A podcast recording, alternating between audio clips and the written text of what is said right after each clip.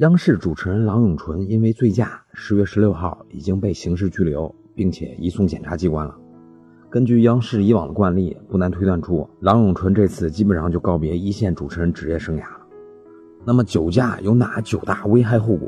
咱们一块来说道说道。第一，醉酒驾驶致人重伤死亡的，要承担刑事责任，失去人身自由。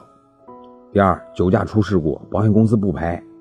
对于商业车险来说，只要交警认定保险车辆是因为驾驶员酒后驾车而出现的事故，保险公司是可以不赔的。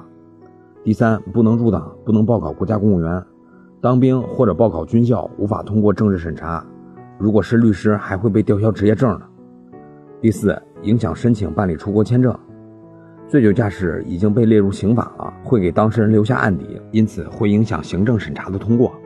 第五，作为法定代表人，无法顺利办理营业执照。我国法律规定，正在被执行刑罚或者正在被执行刑事强制措施的人，不得担任法定代表人。第六，用人单位有权解除劳动合同。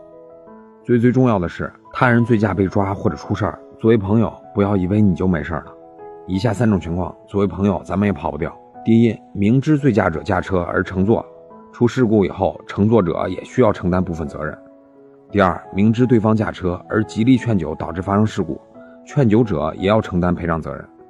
第三，明知对方饮酒仍然把车辆出借给对方，导致对方酒驾出交通事故，那么借车者主观上存在过错，也需要承担连带赔偿责任。所以，开车不喝酒，喝酒别开车。那么，以上就是今天的音频，供您参考。